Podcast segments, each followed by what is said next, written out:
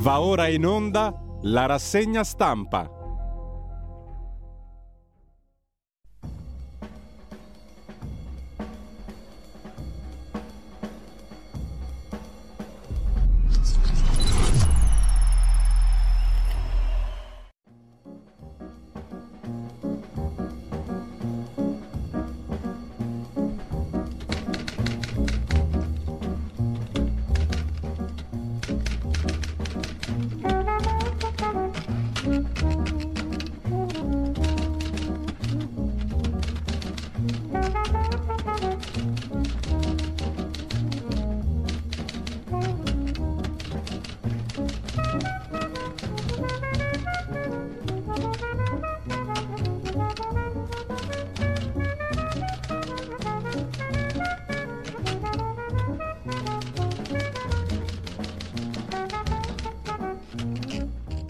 Cordiale buongiorno a tutte le ascoltatrici e tutti gli ascoltatori da Giulio Cainarca e ben trovati all'appuntamento con la rassegna stampa. Sono le 7.32, venerdì 15 aprile, radiolibertà.net, il nostro sito. Vediamo subito la prima pagina dell'ANSA, in fuga da Mariupol, bimbi morti per fame. Biden si dice pronto ad andare in Ucraina, il presidente degli Stati Uniti. L'altra notizia di ieri, a fuoco l'incrociatore russo Moskva nel Mar Nero. Mosca, dice, è stato affondato durante il rimorchio, parla anche di una causa endogena, non di un bombardamento da Odessa. Comunque eh, ne parleremo stamani proprio co- da Odessa con il direttore dell'Odessa Journal Ugo Poletti.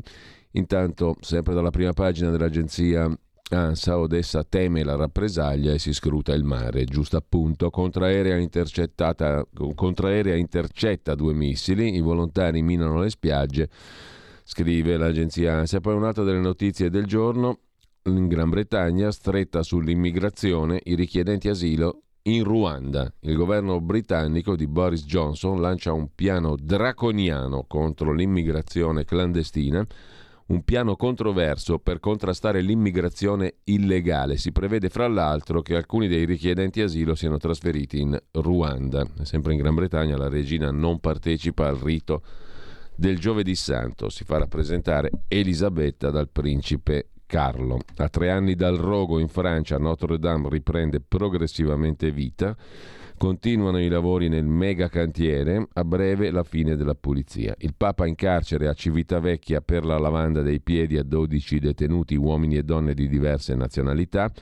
I dati Covid, l'addio a Letizia Battaglia, fotografa contro la mafia, titola l'agenzia Ansa in prima pagina e poi ancora il Papa, un prete mondano e un pagano clericalizzato, l'avvertimento che Francesco ha rivolto ai sacerdoti durante la messa crismale. La Banca Centrale Europea, whatever it takes per la stabilità dei prezzi, ha detto Christine Lagarde modello Draghi, la Banca Centrale Europea lascia i tassi di interesse fermi per la stabilità dei prezzi. Una scossa di terremoto magnitudo 4.2 sulla costa siracusana senza danni. Elon Musk che punta al 100% di Twitter con un'offerta pubblica di acquisto definitiva a 42 miliardi di dollari dopo l'acquisto del 9% del capitale. Da Twitter fanno sapere esamineremo con attenzione l'offerta. E ancora reddito di cittadinanza, 5 milioni di euro a chi non ne aveva diritto, indagine dei carabinieri in centro Italia, 955 denunciati. Nel frattempo Draghi tiene sul catasto e assicura resto al mio posto, incontro col centrodestra di governo, no a nuove tasse, ma sono attese modifiche. Staremo a vedere. Intanto dall'agenzia ANSA passiamo all'AGI.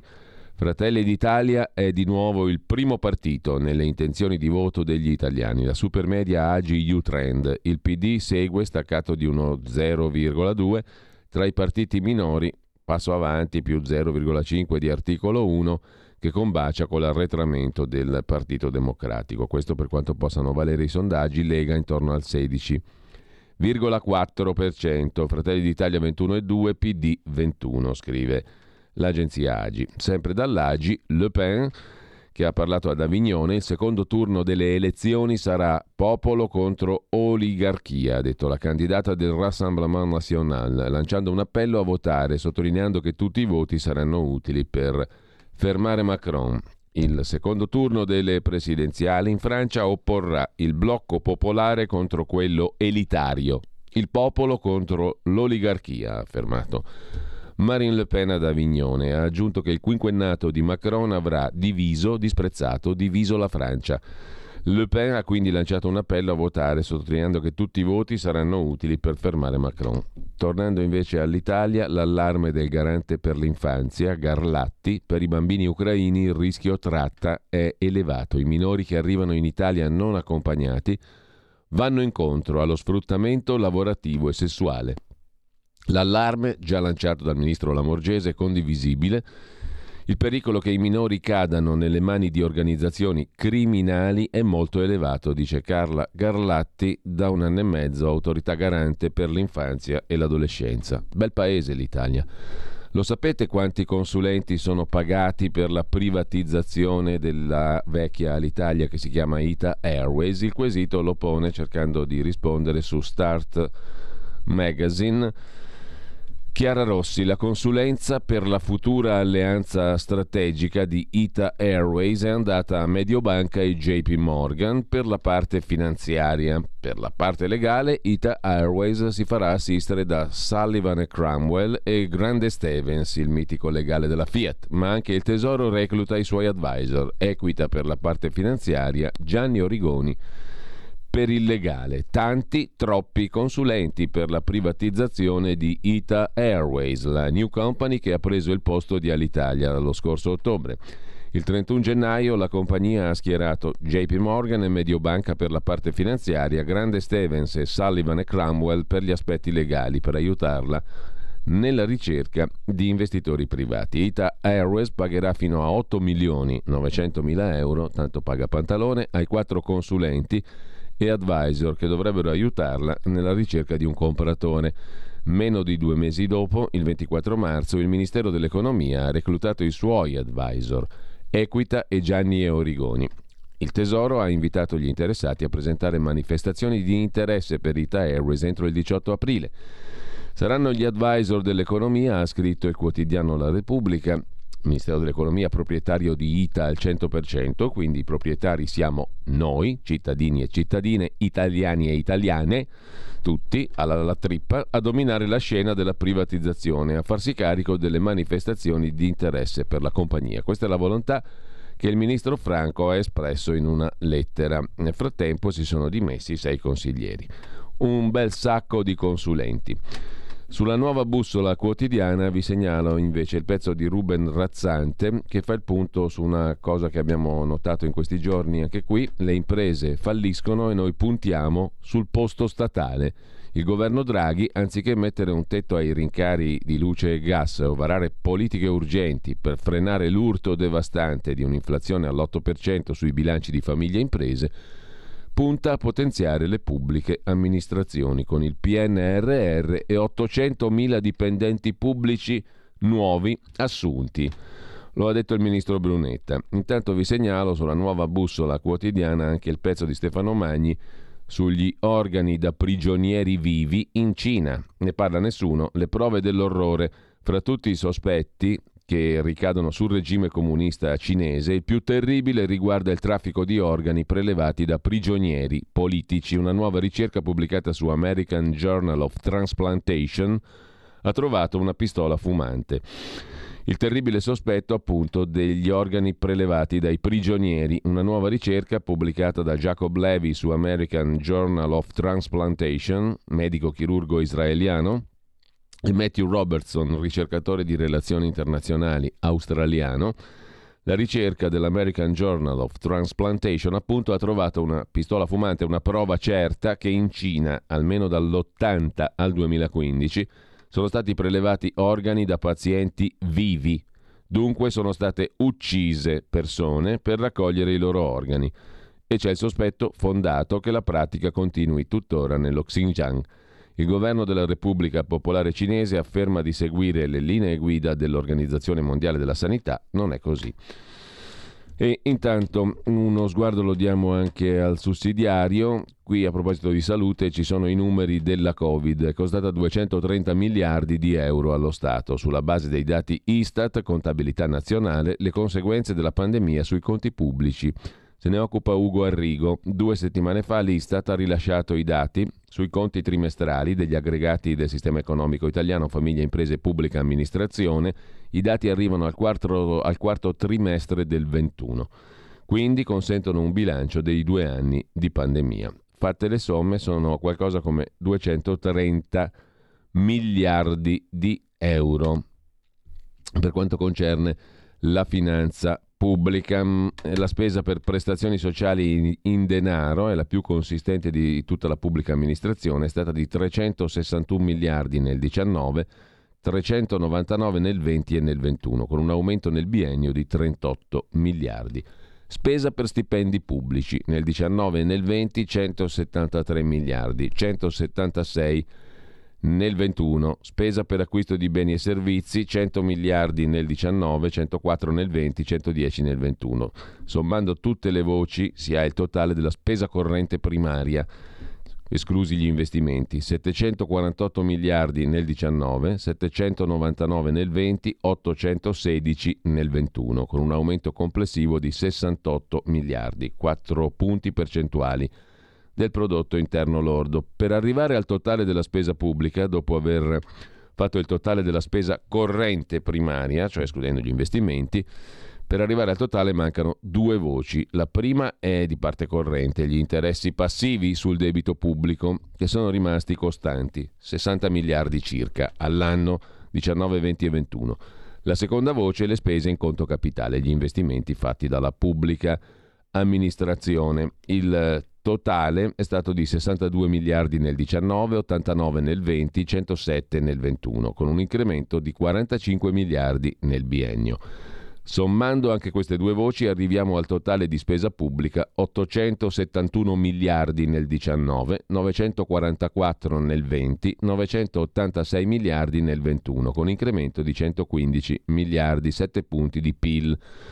Analizzando le entrate pubbliche mm, e facendo poi tutte le debite differenze, il pezzo è molto dettagliato, abbiamo un totale, diciamo così, di sintesi, i saldi di finanza pubblica Guardando al totale, appunto, possiamo dire in sintesi che i costi della pandemia per le casse pubbliche sono stati di 130 miliardi nel 2020 e un centinaio nel 2021. Totale 230 miliardi che si sono riverberati in un incremento equivalente del debito pubblico.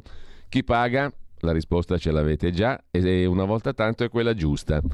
Dietro le quinte, sempre dal sussidiario.net, da Repubblica De Benedetti, scrive Antonio Fanna, ma quanto piace la svolta a sinistra di Giorgia Meloni. Letta e Meloni hanno trovato un patto.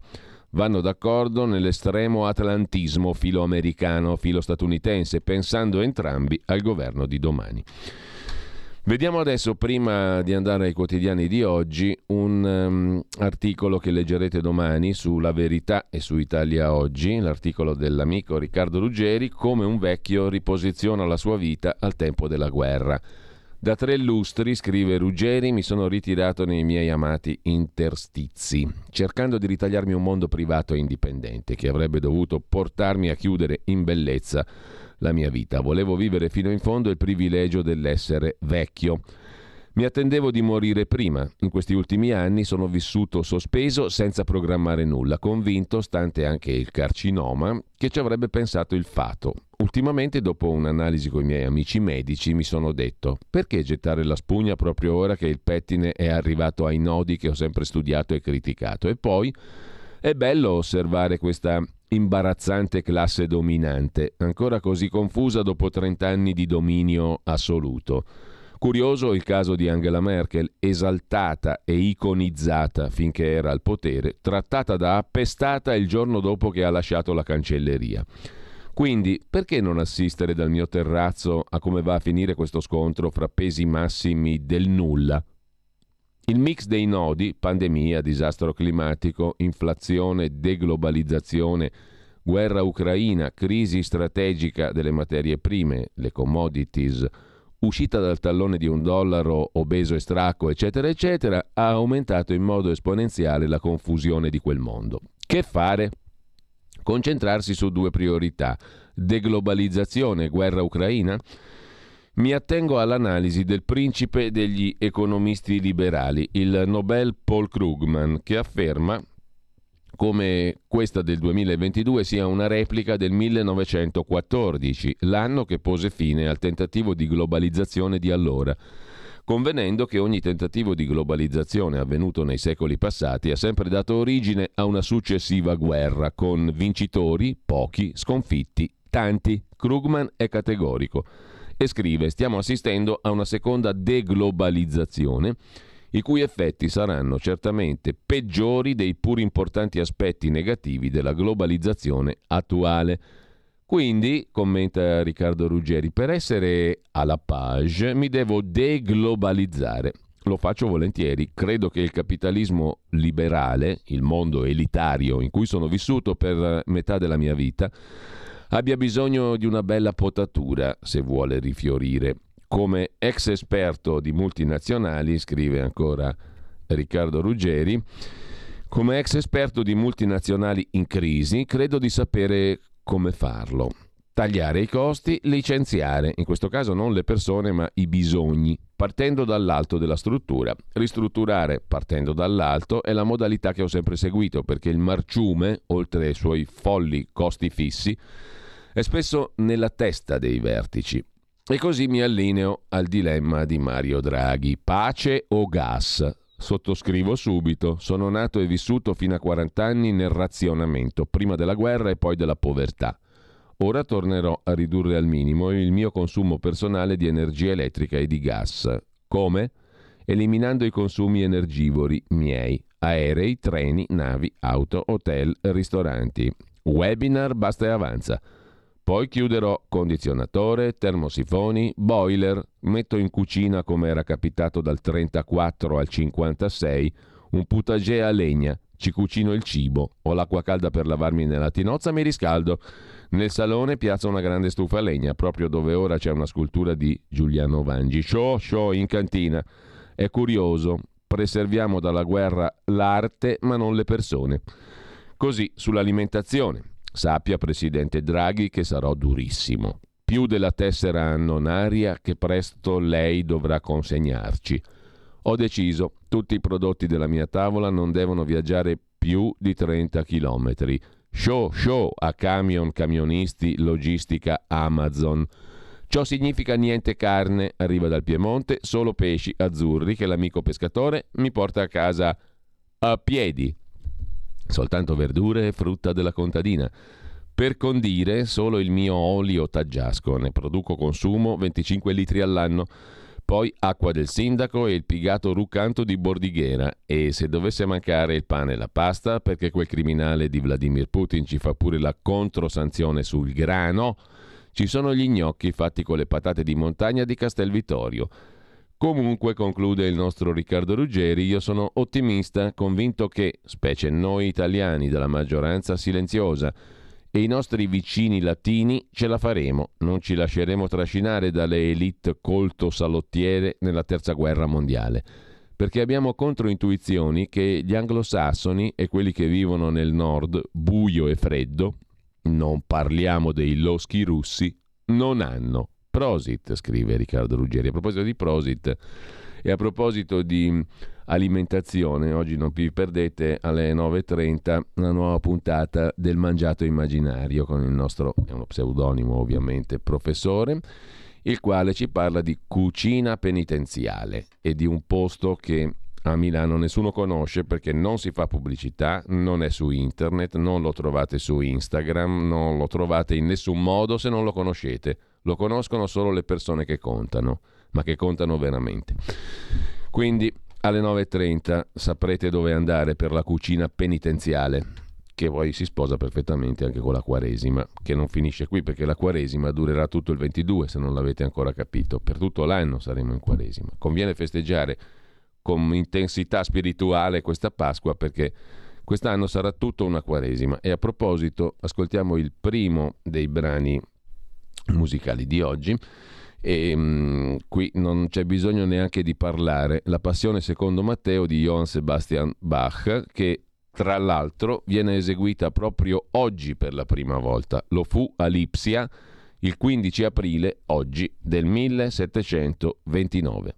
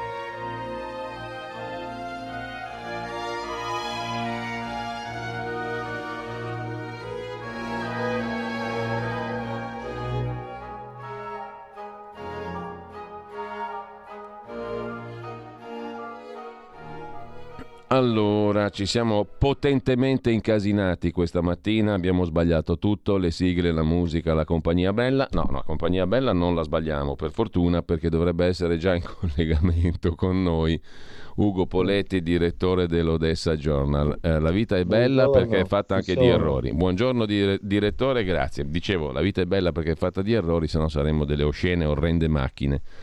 E invece no, è bello anche eh. sbagliare e naturalmente condividere l'errore con chi ci sta seguendo. Eh, allora, direttore, facciamola corta perché sono giorni molto gravi, allora, mm, molto, molto delicati e molto quindi interessanti da analizzare, come cerchi di fare tu, sempre con molto empirismo e con molto pragmatismo. Mm, abbiamo letto tutti di quanto è accaduto alla nave russa, i russi dicono che è una combustione interna, problemi loro, non è stato, non è stato bombardato da nessuno la nave e questo dovrebbe anche magari rassicurare gli abitanti di Odessa perché ciò che si teme, se fosse vero che la nave è stata bombardata da Odessa, è una rappresaglia sulla città, ovviamente. Eh, raccontaci tu come stanno le cose. Beh, massima allerta da ieri mattina, l'autorità militare ha informato civili e soldati, state attenti perché adesso eh, potrebbe arrivare la rabbiosa vendetta eh, già successo quando c'è stato il bombardamento di Belgorod, di quei depositi di carburante, qui ci hanno eh, distrutto una raffineria di petrolio vicino al centro storico, senza vittime. Naturalmente in questo momento i russi sono profondamente diciamo, turbati perché hanno perso la nave ammiraglia. Se poi vogliamo credere che le navi ammiraglie prendano fuoco perché magari un ammiraglio gli è cascato un mozzicone di sigaretta, va bene, benvenuti alla fantascienza, ma eh, non è possibile, non siamo ai tempi di Orazio Nelson, le navi non sono più di legno. Eh, questa è una vittoria strepitosa, non solo simbolica, attenzione, quella è non solo la nave ammiraglia, è la nave che aveva affrontato eh, l'isola del Serpente, quei 13 soldati guardie di frontiera ucraini, e gli aveva intimato la resa e era, aveva ricevuto un sonoro vaffa e, e questa è stata, la registrazione è stata sentita in tutto il mondo. A 50 giorni da quel vaffa la nave è affondata. Quindi questo immaginatevi che impatto psicologico e morale sta avendo su tutta l'Ucraina, tutti gli ucraini sono diciamo, in questo momento esuberanti a fronte di questo clamoroso evento militare. Dal punto di vista proprio tecnico, eh, perdere quella nave è un durissimo colpo, abbiamo calcolato che la, il numero di missili in, in, salva, che significa quanti missili possono tirare tutte le navi del Mar Nero contro di noi in un, in un, solo, in un, un solo, momento, sono 72, cioè ne possono caricare così tanti, ma senza quella nave scendono a 58, quindi sono diminuiti. Eh, perdere quella nave significa far declassare l'operatività anche della flotta e le minacce conseguenti. Direttore, chiaro, eh, quindi dal tuo punto di vista che piega sta prendendo la vicenda bellica? La vicenda bellica è un accumularsi di umiliazioni per l'esercito russo e per eh, chi eh, ha deciso questa offensiva, anche la resistenza eroica di Mariupol, che eh, sono pessimisti qui, non pensano che eh, possa resistere all'infinito, ma questa resistenza di praticamente più di un mese è una roba sconcertante. È la nuova Stalingrado, ma attenzione, anche a Stalingrado i tedeschi avevano conquistato la città e poi è successo quello che è successo.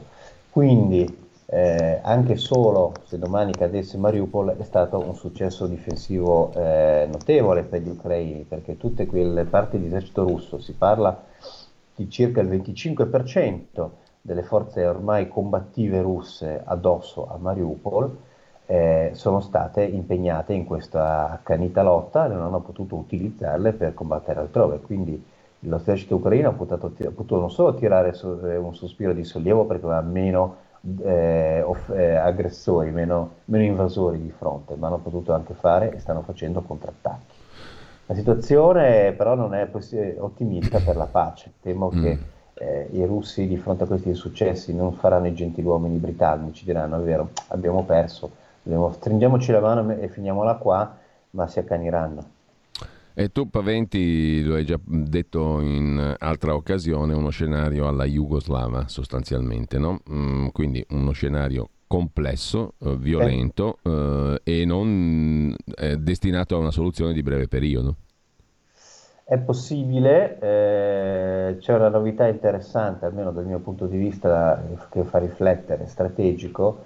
Eh, il governo ucraino eh, sta già riflettendo sul fatto che non si aspettano una pace né a breve né eh, nei prossimi anni, ma uno stato quasi permanente di guerra e quindi c'è qualche esponente che parla, parla già di una situazione di israelinizzazione, cioè diventeremo come Israele. Israele quanti anni è stato in totale mm. e continuo diciamo, stato di guerra con tutti i vicini che volevano eh, distruggerli.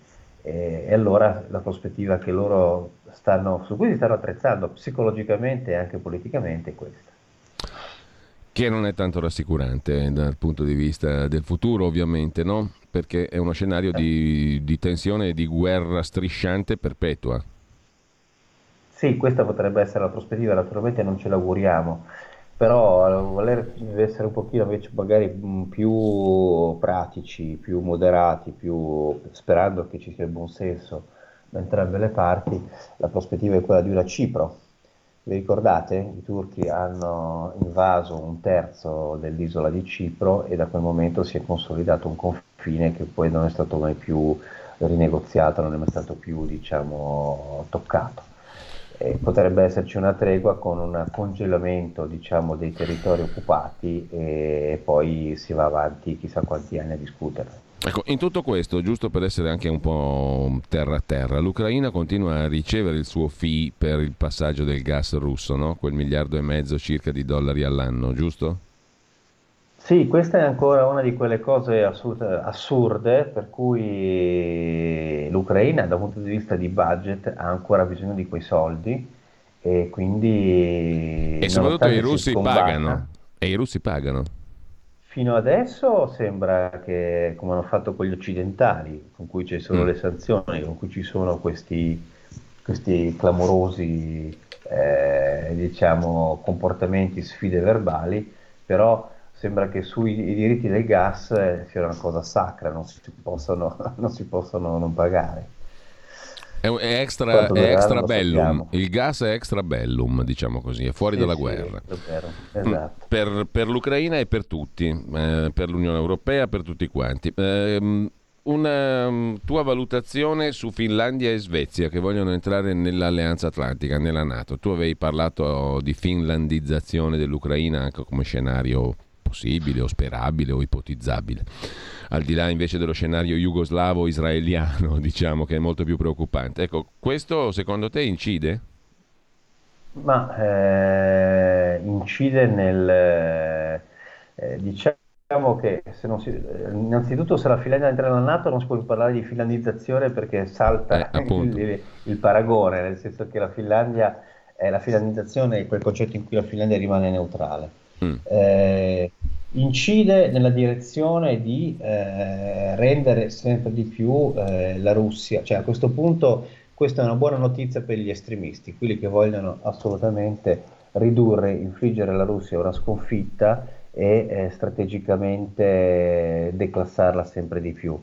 Questo però rischia di far infuriare ulteriormente i russi eh, e sono quelle cose che, di cui è molto difficile prevedere le conseguenze, però siamo di fronte a un cambiamento storico. Il primo che la, Germ- la Germania che si riarma inizia a parlare di difesa e quindi inizia a rispolverare la sua tradizione militare, secondo questi due paesi che hanno sempre mantenuto un atteggiamento di neutralità e che adesso anche loro entrano nel, nel club militare. Quindi sono due fenomeni epocali eh, il miracolo di Putin è stato quello di rendere gli ucraini nemici dei russi perché non lo erano in maggioranza e adesso questa di aver esteso l'alleanza militare, veramente un autogol eh, terribile. Ecco, a proposito dei fenomeni epocali, io ho trovato molto mm, stimolante, interessante l'osservazione che ha fatto Paul Krugman, premio Nobel per l'economia e analista statunitense, il quale ha detto che siamo davanti a una seconda deglobalizzazione, i cui effetti, dice Krugman, saranno peggiori anche degli importanti aspetti negativi della globalizzazione attuale. Il problema è che ogni deglobalizzazione eh, è accompagnata da una guerra, con pochi vincitori e con tanti sconfitti. Ora, tra i vincitori molti vedono comunque la Cina all'orizzonte, no? eh, Cina-Russia. Um, è possibile secondo te arrivare diciamo, a un nuovo equilibrio nel quale questi due importanti attori non siano, diciamo così, attori per forza contro i quali muovere guerre? Tu ipotizzavi poco fa sostanzialmente comunque una, una, risoluzione finale nella quale si deve trovare un equilibrio. No? Eh, Finlandia e mm. Svezia che entrano nella Nato rinfocolano invece gli istinti bellici a lungo termine. Non è quella la strada forse più produttiva. Adesso siamo in guerra, quindi è presto per ragionare, no? Però, insomma, è possibile secondo te una deglobalizzazione pacifica invece che, che bellica? Ma è molto difficile fare previsioni in questo periodo perché già dovevamo domandarci come fosse il mondo dopo il Covid Adesso ci domandiamo quando finirà questa guerra e cosa cambierà. Mm. Certamente eh, la deglobalizzazione nel termini della, per esempio del, del ricorso alle, a certe materie prime, a certe commodities che vengono dalla Russia. La Russia non è soltanto gas, è anche esportatore mm. di grano, insomma, sono cose, diciamo... La... Aspetta che abbiamo, abbiamo un attimo... Scacco, un attore così, così importante avrà, avrà un impatto. Mi sentite? Sì, adesso sì, si era frizzato per un attimo il collegamento. Adesso ci siamo. Insomma, la, la, un, la, Russia è un attore della globalizzazione e quindi metterlo in una situazione di, eh, così, di sottopressione, sotto scacco avrà degli impatti. Non dimentichiamoci però che anche la Cina è una potenza globalizzatrice perché la Cina comunque ha disperatamente bisogno nella, per la sua economia, per sommare il suo popolo, di un'economia globale, di un'economia senza, senza barriere commerciali. Eh, è quasi più globalizzante la Cina che non gli Stati Uniti, perché la Cina sogna che non gli si, non, non si pongano dazi, non si pongano sanzioni, non si, non si limitino al suo export, di cui ha disperatamente bisogno per sostenere il trend di crescita del paese.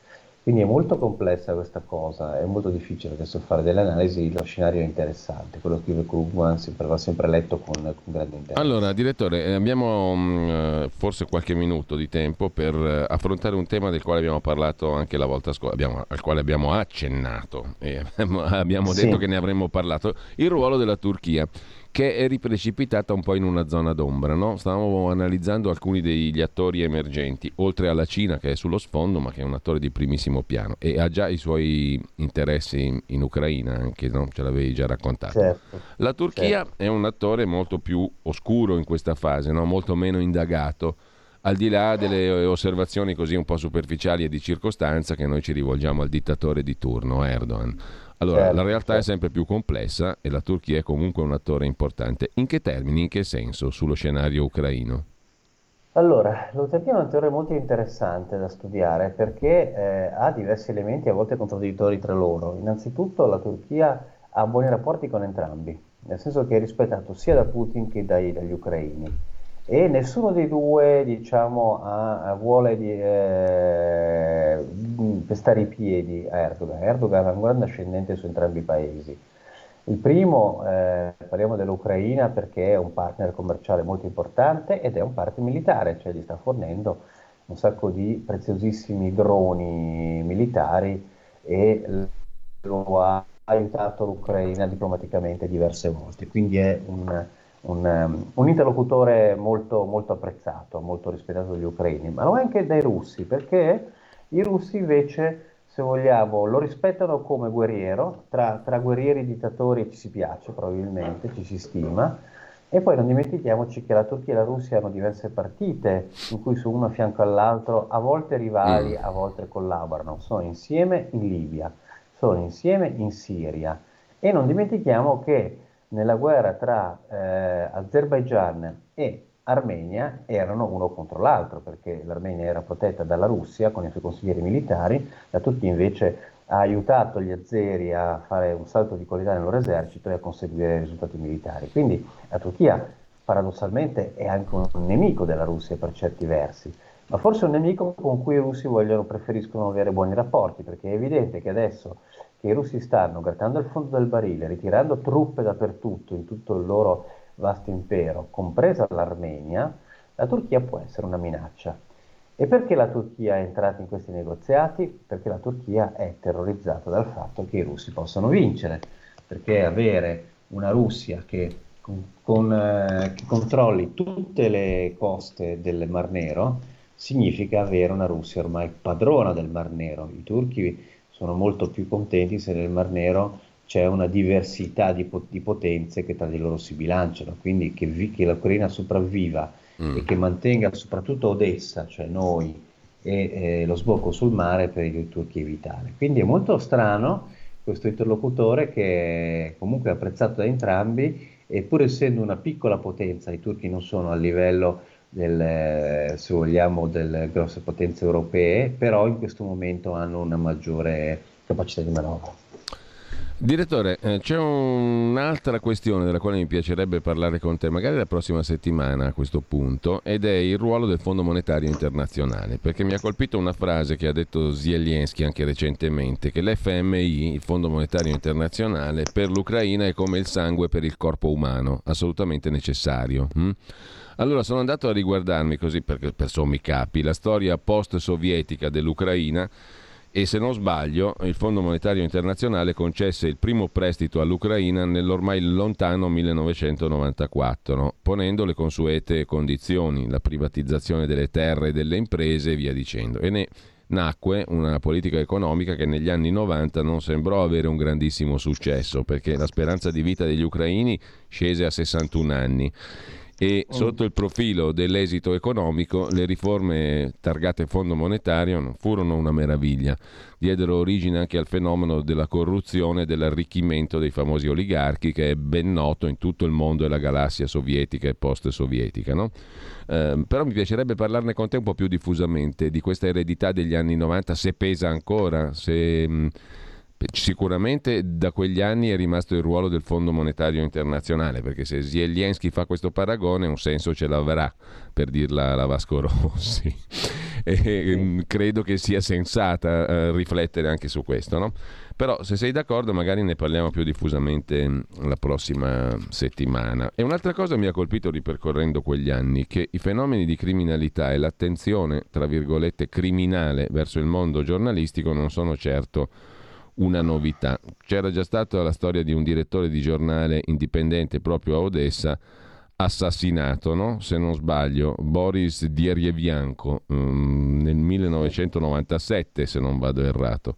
E un altro giornalista nel 2001 che denunciò la corruzione e il presidente Kuchma all'epoca scomparì e finì eh, e si fu ritrovato decapitato, niente po di meno. Eh, queste cose mi hanno incuriosito perché mh, mm, probabilmente la storia non è per niente maestra di vita, al contrario del famoso adagio, lo è pochissimo, però insomma mh, mm, a volte recuperare brandelli di storia non fa male. Comunque, se sei d'accordo, direttore, parliamo dell'eredità degli anni 90 e del Fondo Monetario, magari la prossima settimana. Volentieri, ci vediamo lunedì a questo punto. Lunedì, io mi fisso lunedì e ti ringrazio già in anticipo, augurandoti Bene. una buona fine di settimana, una buona Pasqua. La Pasqua ortodossa buona viene Pasqua. Buona Pasqua, la ortodossa viene dopo, mi sembra, no? Più tardi. Sì, viene dopo. Io Però, sono cattolico quindi per i, me buona Pasqua. Ecco, intanto allora un cordiale e vivo augurio di buona Pasqua davvero, direttore. Speriamo che sia buona veramente, che sia piena di di rinascite vere sotto moltissimi profili, mm, spirituale, politico e tutto il resto viene dopo, insomma. Comunque, grazie a Ugo Poletti. Direttore, grazie a voi, buona Pasqua a tutti. Grazie mille, direttore dell'Odessa Journal.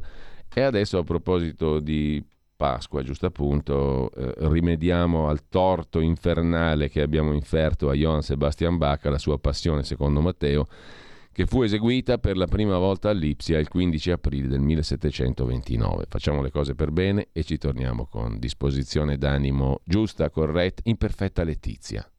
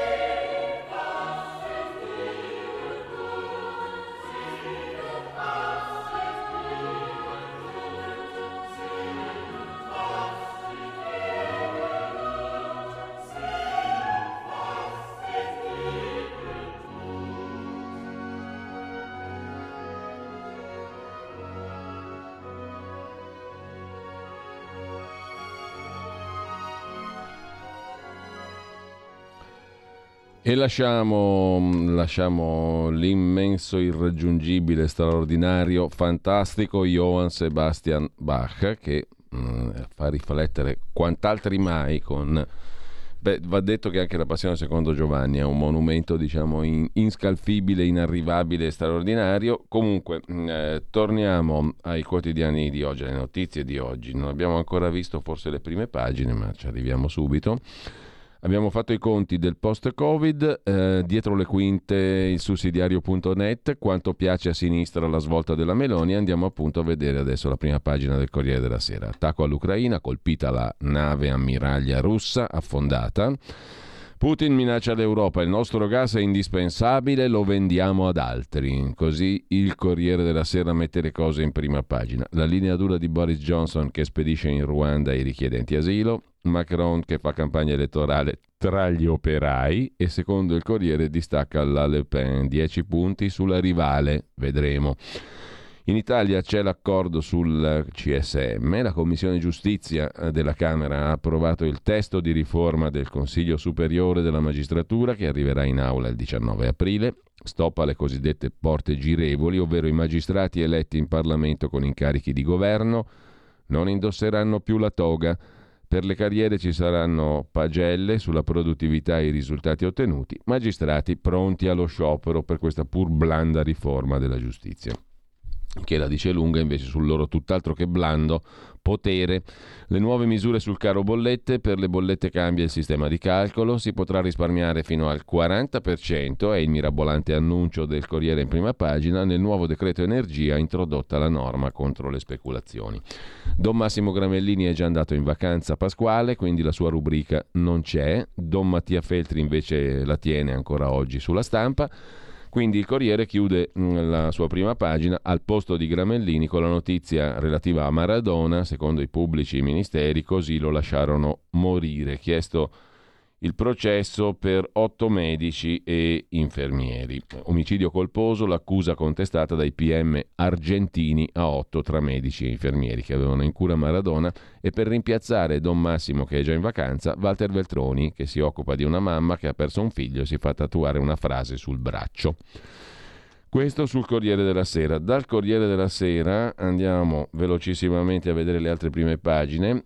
Avvenire, il quotidiano di ispirazione cattolica, apre con questo titolo Nessuno è invulnerabile, subito dopo la notizia della nave ammiraglia russa colpita da missili ucraini e affondata. Ma in primo piano Avvenire mette in luce la decisione del premier britannico Johnson di deportare, è il verbo usato dal quotidiano cattolico, i migranti in Ruanda. Calais, Londra, Kigali è la rotta della deportazione degli immigrati irregolari messa a punto dal governo britannico per allentare la pressione dei migranti alla frontiera marittima con la Francia. Il Premier Boris Johnson l'ha presentata ieri in Kent, dove approdano ogni giorno centinaia di richiedenti asilo. Per molti di loro il viaggio proseguirà Imbarcati su voli speciali, i migranti partiranno alla volta del Ruanda, il paese dell'Africa orientale che li ospiterà, in attesa che le autorità valutino la loro domanda di entrare nel Regno Unito. In Piemonte invece triste polemica per i sostegni targati Fratelli d'Italia che aiutano a non abortire. L'aborto è una ferita, un diritto, una lacerazione una conquista una sconfitta, scrive Francesco Ognibene. Triste questa polemica per i sostegni che aiutano a non abortire, scrive Avvenire in prima pagina. Da Avvenire passiamo adesso al domani di Carlo De Benedetti e Stefano Feltri, direttore. Apertura su Elon Musk. I miliardi di Elon Musk minacciano la libertà di espressione via Twitter ha il coraggio di titolare il domani, dopo le polemiche per averne abusato anche per manipolare i prezzi di borsa, il fondatore della Tesla, l'orrendo Musk, orrendo per molti perché anche lui non è tanto progressista e liberal, piuttosto conservatore ed estrorso, decide di comprarsi il social network più rilevante per politica e news per rifarlo secondo i suoi capricci. Invece Twitter che censura perfino il Presidente degli Stati Uniti è roba democratica, invece, vero? Dal domani passiamo al Fatto Quotidiano, il quotidiano di Marco Travaglio che mm, apre oggi la sua prima pagina con la foto di Draghi e dello sceicco Bin Salman di Arabia Saudita. L'Italia vende ancora armi ai macellai sauditi, denunzia il Fatto Quotidiano. Regimi buoni, vero? Riyadh e Abu Dhabi che sterminano gli yemeniti e poi l'Egitto e il Qatar. L'affare della guerra. Conte, sempre sia lodato, bloccò le bombe, aerei e missili ad Arabia ed Emirati, ma Draghi ha firmato altri contratti, 103 milioni per altri ordigni. E poi l'Unione Europea dice alt al petrolio russo, ma dopo il voto francese, perché se lo diciamo prima possiamo favorire la orrida a sua volta Marine Le Pen. Ha fondato l'incrociatore Moskva nel frattempo al largo di Odessa. Il, pre, il presidente ucraino Zelensky insiste, embargo totale sulle fonti energetiche russe sporche di sangue, a cui lui però non rinuncia. Restano incerte le condizioni della città martire Mariupol dopo gli annunci russi sulla resa degli ucraini. Gli invasori ammettono la perdita della nave. E l'alta al petrolio l'Europa lo darà dopo il voto in Francia. E se no, appunto, si rischia di sfavorire Macron, cioè di favorire Marine Le Pen. Eh, da segnalare ancora in prima pagina sul eh, foglio, sul fatto, chiedo scusa, le prime prove di patrimoniale per l'Unione Europea. Attenzione, amiche amici contribuentesse e contribuenti all'ascolto, in Europa si inizia a parlare di patrimoniale tassare i paperoni per il recovery fund. I paperoni sono paperini anche, eh? ce ne sono tanti perché se tassi solo i paperoni incassi poco, devi tassare tanti paperini per fare un paperone, cioè tutti noi. Chi l'ha visto è il titolo dell'articolo di Marco Travaglio riferito a Il migliore, non Togliatti, cosa avete pensato? Mario Draghi. Qualcuno ha notizie di Super Mario, il migliore che aveva ereditato dalla Merkel lo scettro dell'Europa e doveva guidare l'Italia fino al 2028, anzi finché era vivo e forse anche da morto? Sul fronte interno, da quando l'hanno trombato al Quirinale, che è un po' il papete di Draghi, scrive Marco Travaglio, questa è simpatica, da, sul fronte interno è passato Draghi dal tutti pro al tutti contro. I magistrati annunciano lo sciopero contro la schiforma del Consiglio Superiore della Magistratura, così imparano a trattar meglio buona fede il miglior ministro della giustizia dalla notte dei tempi, scrive Marco Travaglio. È bello leggere i giornali. I sindacati sono sul piede di guerra. Confindustria, che ce l'aveva regalato issandolo sulle lingue dei suoi giornaloni, l'accusa di dimenticare le imprese. Perfino il sindaco Aedo, Beppe Sala, si sente tradito. Cittadini e imprenditori alle prese con le bollette raddoppiate, così come il mondo della scuola e della sanità, si chiedono dove pensasse il migliore di trovare i 15 miliardi in più per le spese militari, visto che a loro riserva spiccioli se va bene, tagli se va male. Lo sbraco sulle regole anti-Covid ci regala 150 morti al giorno.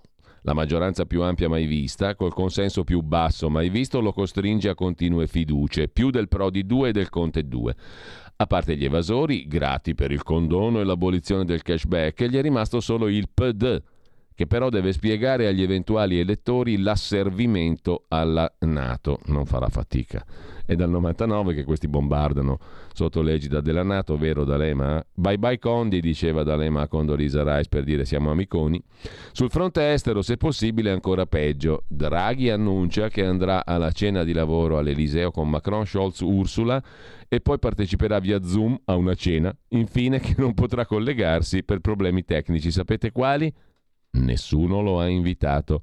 Manda armi all'Ucraina fregandosene della Costituzione che lo vieta, impiega 40 giorni per telefonare a Putin e racconta che ci ha parlato un'oretta ma non è sicuro di aver capito ciò che quello gli ha detto su un dettaglio come i pagamenti del gas in euro o in rubli. Domandarglielo no, eh, Mario?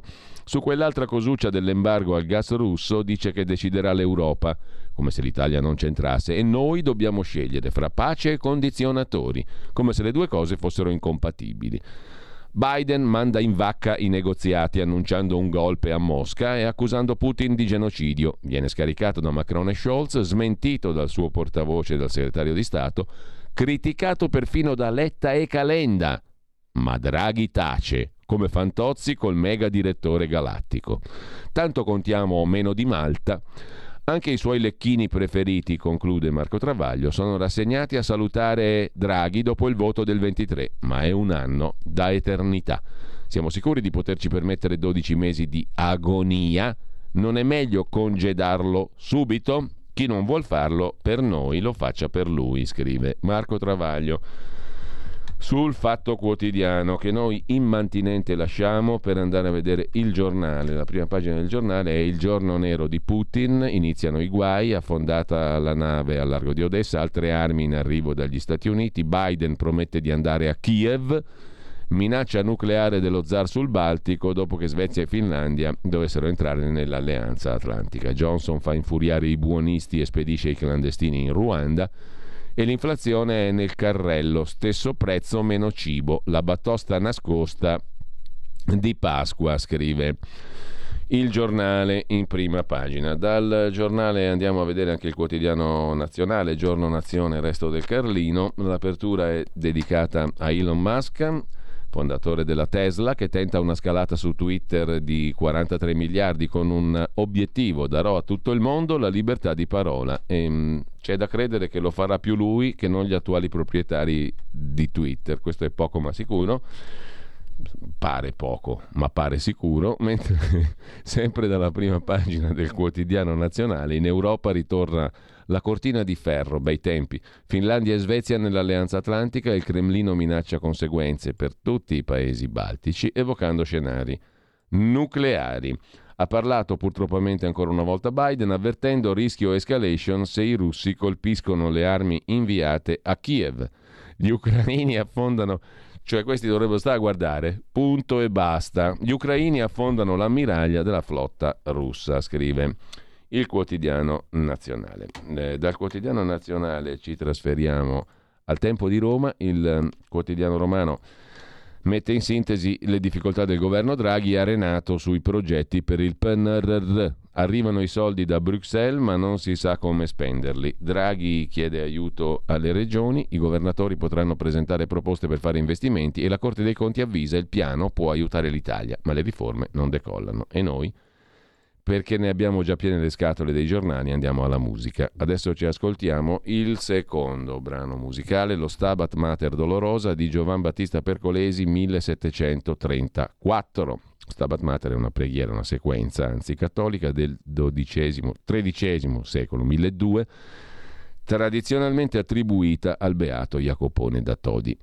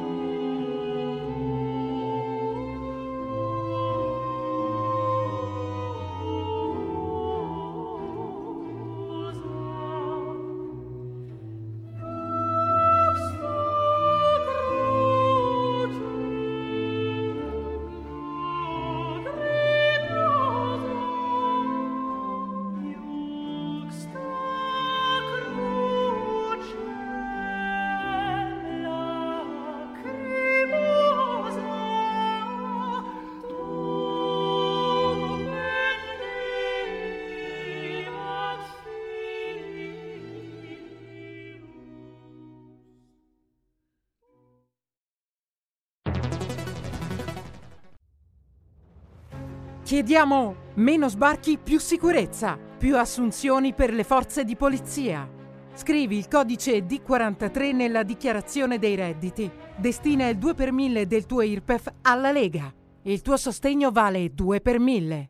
Messaggio autogestito Lega per Salvini Premier. Stai ascoltando Radio Libertà. la tua voce libera, senza filtri né censura. La tua radio.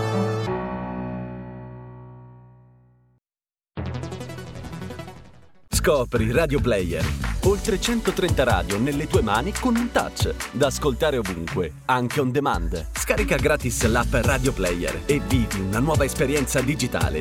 Radio Player, l'app ufficiale delle radio italiane. Anche Radio Libertà è su Radio Player Italia.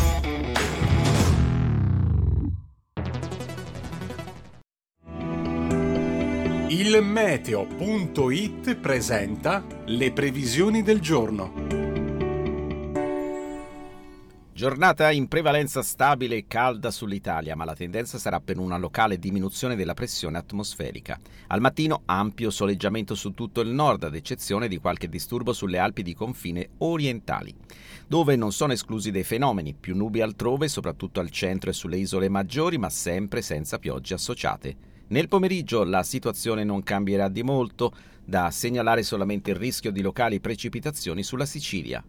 Le previsioni di ilmeteo.it tornano più tardi. Una buona giornata da Lorenzo Tedici.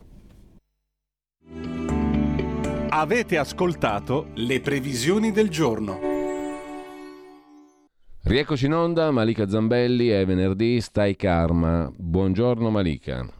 Buongiorno, ciao Giulio, ciao a tutti. L'ho fatta corta stamattina e... Eh, ho visto, non ero pronta.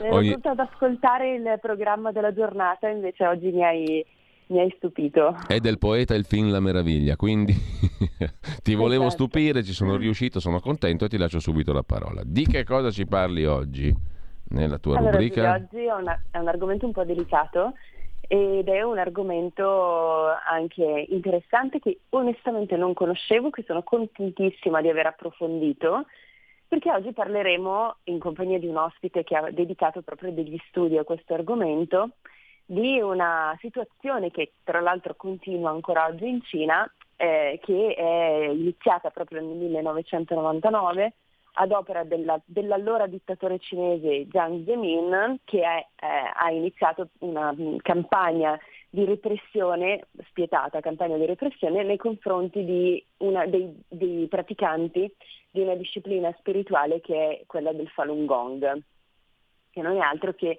una disciplina spirituale che si basa su esercizi di respirazione e di meditazione che eh, analizzeremo insieme anche all'ospite di oggi perché ha eh, diciamo delle- dei lati eh, anche un po' ombra no? questa disciplina spirituale, quindi cercheremo di capire un po' eh, quali sono i principi sui quali si fonda, ma soprattutto analizzeremo la situazione particolare che ancora oggi continua in Cina di persecuzione e di, eh, eh, diciamo, di repressione nei confronti di chi pratica questa disciplina che appunto è il Falun Gong. Molto interessante. Ci sono degli argomenti che sono veramente tabù e non lo sono solo per Mm. i cinesi, ma anche per il mondo intero che ha paura di affrontarli. E questo è uno. noi Così oggi- come, noi oggi lo affronteremo. così come stamani abbiamo citato anche la questione degli espianti di organi in Cina da persone vive, da prigionieri, spesso politici. È un altro tema di cui Eh, esatto. non si parla. Esatto, no, no, ma infatti anche i prigionieri che Appunto. sono appunto arrestati proprio per questa pratica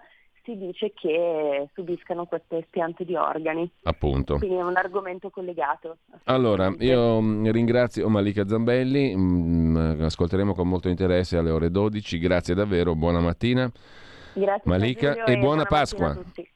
Ah, auguri, buona Pasqua. Di cuore. Eh, intanto, a proposito di Pasqua, mm, ascoltiamo anche il terzo brano della mattinata, sempre dallo Stabat Mater di Pergolesi, però abbiamo un brano vocale, Quando Corpus, e la voce.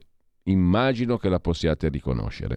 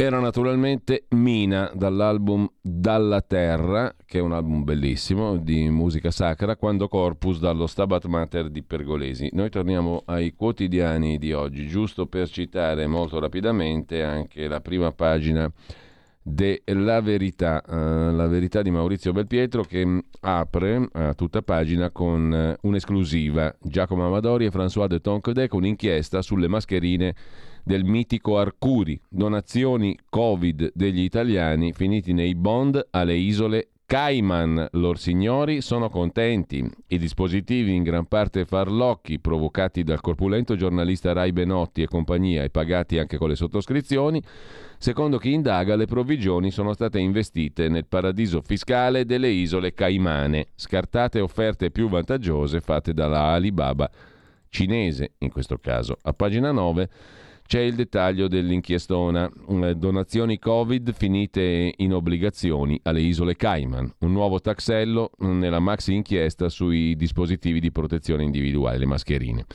Eh, su indicazione di Arcuri abbiamo fatto addebiti sui conti che raccoglievano anche i soldi dei cittadini, dice Borrelli nel suo verbale ed è una missione molto pesante. La finanza sospetta che parte delle provvigioni degli indagati sia stata investita appunto nei paradisi fiscali.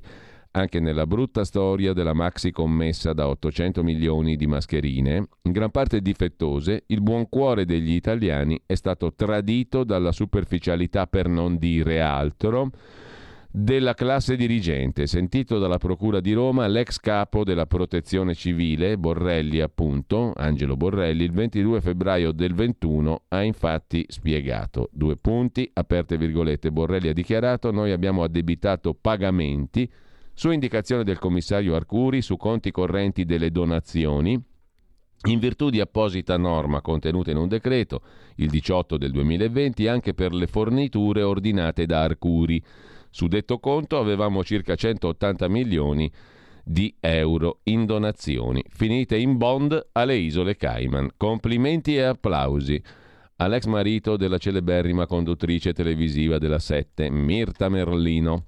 Non per rimproverare niente a nessuno, perché non c'entra niente la Merlino, però insomma sono tutti tra di loro, diceva una voce popolare, e non sbagliava tanto la voce popolare, in tutti de loro, sono tutti tra di loro, detta la Lombarda. Comunque le armi di D'Alema, tanto per rimanere sempre al detto sono tutti tra di loro, le armi di D'Alema, l'ultimo scoop della verità, getta Leonardo nel panico, scrive ancora Giacomo Amadori dal taglio alto del quotidiano di Maurizio Belpietro. Così Leonardo, Finmeccanica, portò i D'Alema Boys nella base militare di Galatina, in Puglia, nel Salento, tanto caro è il suo luogo natale allo statista, eh, cioè ad Alema. Basile ha introdotto Caruso e Mazzotta nell'area off limits e lo scoop sta agitando l'azienda, che non è un'aziendina, eh? Leonardo è Finmeccanica, cioè la principale azienda di mm, Stato italiana.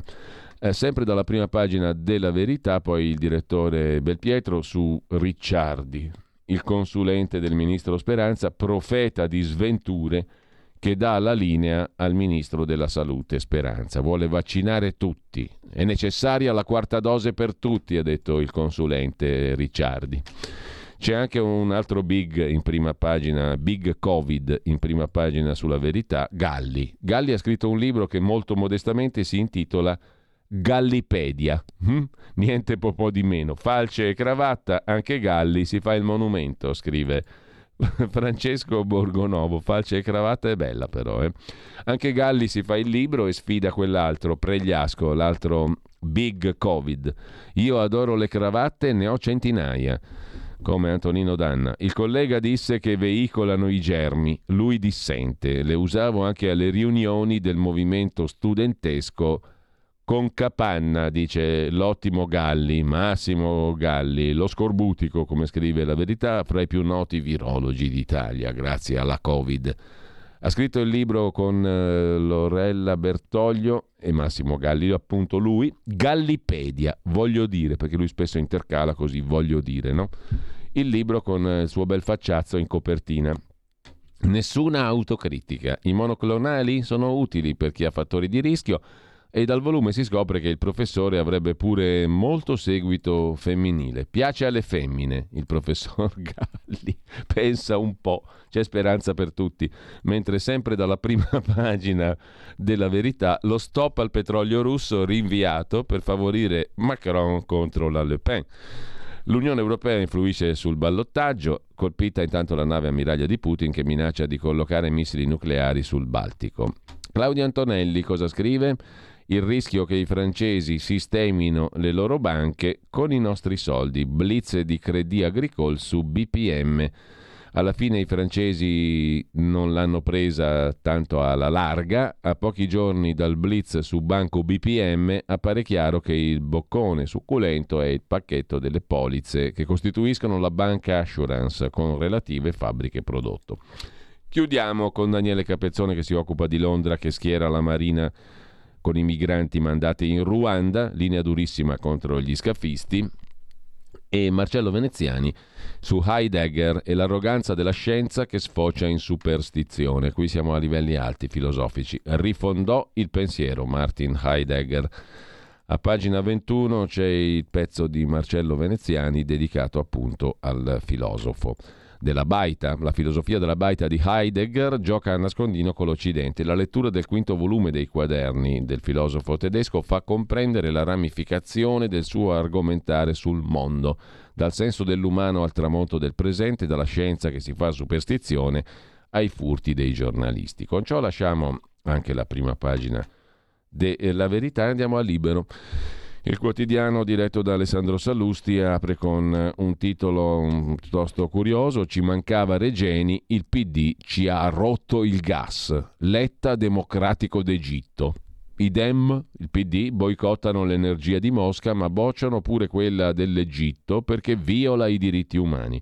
Noi restiamo a secco e Vladimir dice che venderà alla Cina.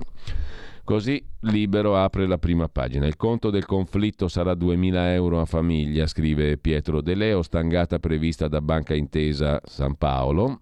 Antonio Rapisarda sull'Inghilterra, metodo Meloni contro i migranti, sia il blocco navale. Diremo più Salvini che Meloni, ma va bene stesso. Alessandro Sallusti, il direttore, si occupa del moralismo che fa perdere la guerra.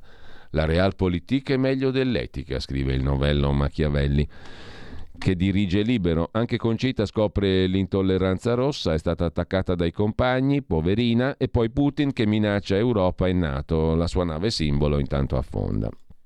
A chiudere la prima pagina, sinistra contro gli aiuti a chi non vuole abortire, è polemica in Piemonte, scrive Libero. Abbiamo visto più o meno le prime pagine interessanti di oggi, adesso andiamo a vedere anche Italia Oggi. Sulla riforma del Consiglio Superiore della Magistratura c'è l'accordo, scrive in apertura il quotidiano diretto da Pierluigi Magnaschi, la Commissione Giustizia della Camera dei Deputati ha licenziato il testo della riforma CSM con il fascicolo delle performance dei magistrati e la quasi separazione delle carriere tra giudici e pubblici ministeri. La rubrica diritto e rovescio invece ci porta di nuovo in Libia, a tanti anni di distanza dalla fantastica guerra del premio Nobel per la pace. Non è un ossimoro, non è una contraddizione. Il premio Nobel per la pace gli fu dato in anticipo. Dopodiché lui fece la guerra. Lui è Obama. Mm?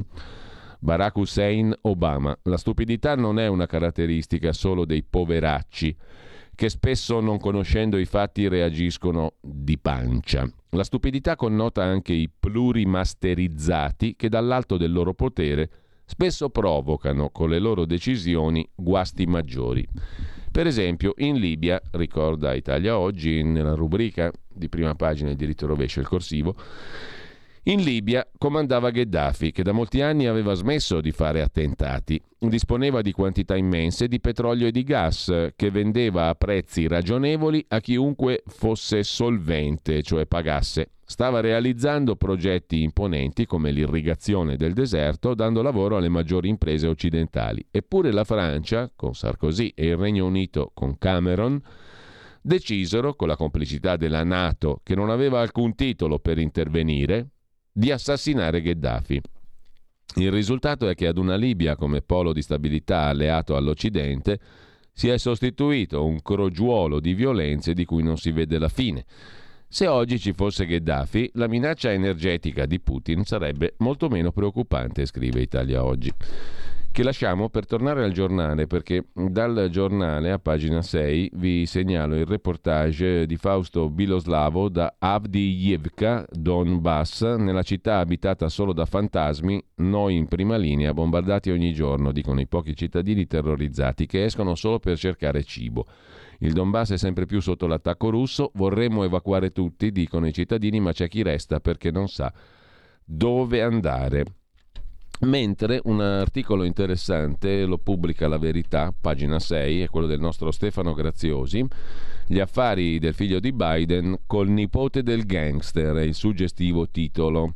Mentre il padre era il vice del suddetto Obama, Hunter Biden, il figlio di Joe, il presidente attuale degli Stati Uniti, nel 2014 intrecciava opachi legami con la Cina attraverso il fondo BHR ad aiutarlo era Jim Bulger, parente di Whitey Bulger, noto criminale. Guai anche per Hillary Clinton a processo per il Russia Gate, anche Sussman, il suo ex legale.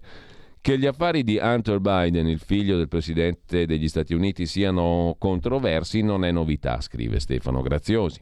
Continuano tuttavia a emergere dettagli interessanti.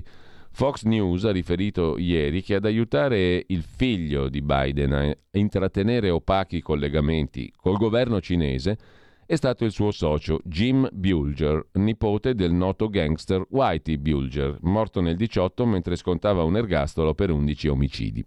Il padre di Jim, William, è stato presidente democratico del Senato del Massachusetts e molto vicino a John Kerry. Fu criticato per le sue posizioni evasive sul fratello latitante, un comportamento che lo costrinse a dimettersi da presidente dell'Università del Massachusetts nel 2003. Ora Jim e Hunter Biden avevano unito le forze per costituire Jim Bulger, il nipote del gangster, e il figlio del presidente degli Stati Uniti avevano unito le forze per costituire BHR, BHR, fondo di investimenti controllato da Bank of China e il cui chief executive, l'amministratore, era il businessman cinese Jonathan Lee.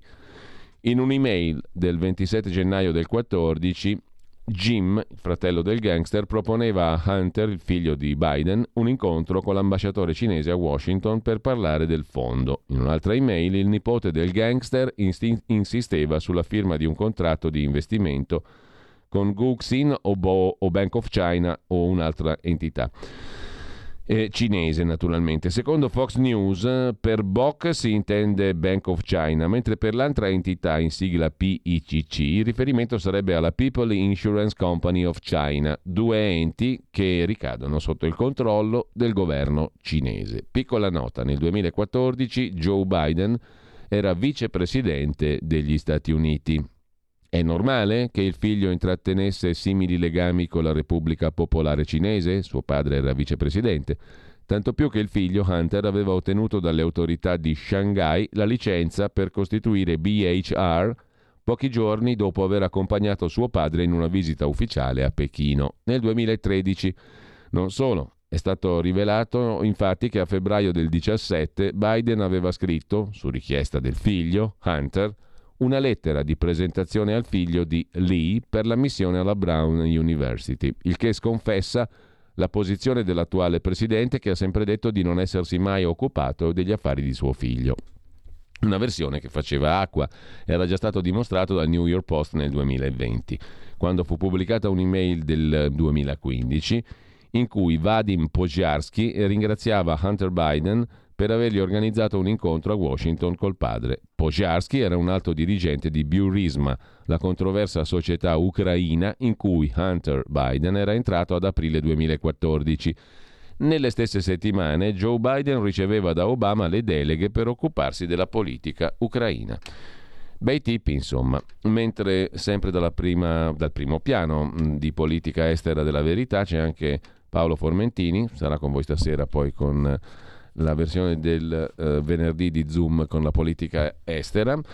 Paolo Formentini, deputato leghista, con la crisi torna in campo EastMed, l'Italia sarebbe un hub energetico, dice Formentini, ampio sostegno in aula, il governo si impegna a realizzare l'opera. Tornano le ipotesi di realizzare il gasdotto EastMed, infrastruttura da 1900 km che porterebbe energia passando da Israele, Cipro e Grecia verso l'Italia. A battersi per il coinvolgimento dell'Italia nell'infrastruttura il deputato leghista Paolo Formentini scrive La verità. Federico Fubini invece sul Corriere della Sera si occupa di eh, energia e di Europa. Con i rubli stop al gas, ha detto Bruxelles, e Putin tranquillamente risponde non potete fare a meno di noi. La Commissione europea ha scritto alle imprese il decreto russo, che vuol farsi pagare in rubli, viola le misure dell'Unione europea. Intanto Zelensky dice che la Germania blocca l'embargo. Mm, ce l'ha con la Germania Zelensky. Lo zar Putin parla di nuovi oleodotti e gasdotti dalla Siberia verso il sud. Nel frattempo, scrive Federico Fubini, vice direttore del Corriere della Sera, la Commissione dell'Unione Europea sta preparando linee guida da inviare alle imprese europee. Sappiano che il decreto russo sul pagamento del gas in rubli viola le sanzioni contro la Russia. Lo scenario di un blocco dei flussi appare dunque più concreto che mai. Insomma, è l'Europa che mira a sospendere i flussi del gas russo. Se non c'è ancora certezza sullo stop forzato agli acquisti di gas dalla Russia, è solo perché a Bruxelles resta la speranza che il dittatore russo non voglia andare fino in fondo e in extremis cambi il decreto o rinunci ad applicarlo realmente. Di questa disponibilità di Putin per ora al compromesso non si hanno segnali, scrive Fubini. Gli europei, ha detto Putin, non possono fare a meno dell'energia russa. Intanto le conclusioni sul suo provvedimento da parte dei servizi legali della Commissione europea del Consiglio dei ministri dell'Unione europea sono definitive. La norma russa è incompatibile con le sanzioni europee. Vedremo come va a finire questa storia, mentre vi segnalo su Italia Oggi il pezzo dell'ex ministro dell'ambiente Corrado Clini. Liberarsi dalla dipendenza dal gas russo è molto difficile, ma non è un'operazione impossibile. Basterebbe fare così, così come lo spiega Clini nel pezzo a pagina 6 di Italia Oggi di stamani. Sono trascorsi otto anni da quando, dopo l'occupazione della Crimea, l'Unione Europea aveva promosso Energy Union, un piano con l'obiettivo di raggiungere la sicurezza energetica sostenibile dell'Europa e renderla indipendente dal gas, dal gas russo. Otto anni fa. Nel 2014 era stato bloccato il completamento del South Stream, destinato a portare gas dalla Russia all'Europa attraverso un gasdotto sotto il Mar Nero. Erano state considerate prioritarie le nuove infrastrutture sud europee per bypassare la Russia. Il Transadriatic Pipeline, TAP, per trasportare il gas dall'Azerbaigian all'Italia attraverso Georgia, Turchia, Grecia, Albania. Nel 2021 il TAP è diventato operativo, 8 miliardi di metri cubi nella rete europea, 7 all'Italia, con molto ritardo e una quantità ridotta di gas trasportato rispetto alle previsioni, scrive l'ex ministro Clini su Italia Oggi. L'Italia ha contribuito in modo significativo ai ritardi del TAP con opposizioni di vario tipo e il pregiudizio contro la necessità di approvvigionare l'Italia di gas naturale. Stesso pregiudizio che impedisce da oltre vent'anni di estrarre gas dai nostri mari. Stessa sorte ha riguardato EastMed, ne parlavamo poco fa, quello a cui tiene il deputato leghista Formentini, pensato per collegare alla rete europea il gas naturale dei giacimenti offshore di Israele, Cipro, in prospettiva Egitto, attraverso Cipro, Grecia e Italia, col gasdotto Poseidon il progetto di EastMed, finanziato dal programma europeo e dalla BEI, Banca Europea Investimenti, avrebbe dovuto fornire alla rete europea 10 miliardi di metri cubi per passare a 20 negli anni successivi. Fu bloccato dal governo nel 18. Solo recentemente l'Italia è rientrata nel progetto, con allungamento inevitabile dei tempi. Germania e Italia utilizzano più della metà di tutto il gas importato dalla Russia in Europa. Dunque l'indipendenza dal gas russo dipende dall'Italia e dalla Germania prevalentemente. Come uscirne dalla dipendenza russa in tempi brevi? È importante che eventuali misure di austerità scrive Clini, vengano adottate congiuntamente a livello europeo per assicurare equilibrio e solidarietà. La fornitura e lo stoccaggio di gas a costi controllati, gli incentivi per sostenere lo sviluppo, la trasmissione nelle reti europee dell'elettricità dalle fonti rinnovabili, la promozione dei combustibili alternativi e dell'idrogeno verde, l'accelerazione dell'efficienza energetica in tutti i settori, il sostegno straordinario alle attività produttive colpite dall'austerità. Sarà anche opportuno che le misure includano l'impiego di impianti nucleari esistenti per assicurare energia zero, a zero emissioni e limitare il ricorso al carbone. Per le rinnovabili, osserva ancora Clini, l'accelerazione richiede semplificazione delle procedure ma anche rafforzamento della rete di trasmissione dell'elettricità, oggi insufficiente ad assorbire l'aumento proveniente dai progetti in fase di autorizzazione. Infatti rischiamo di installare impianti senza nemmeno avere i benefici dell'elettricità prodotta. Una misura molto utile sarebbe stabilire l'obbligo dell'installazione di impianti per autoconsumo su edifici residenziali e industriali, in modo da legare la produzione di elettricità a chi la consuma, preferibilmente attraverso le comunità energetiche, associando l'obbligo di batterie di accumulo alle autorizzazioni. In sintesi, conclude Clini. Per andare oltre l'emergenza ci sono quattro mosse obbligate da compiere.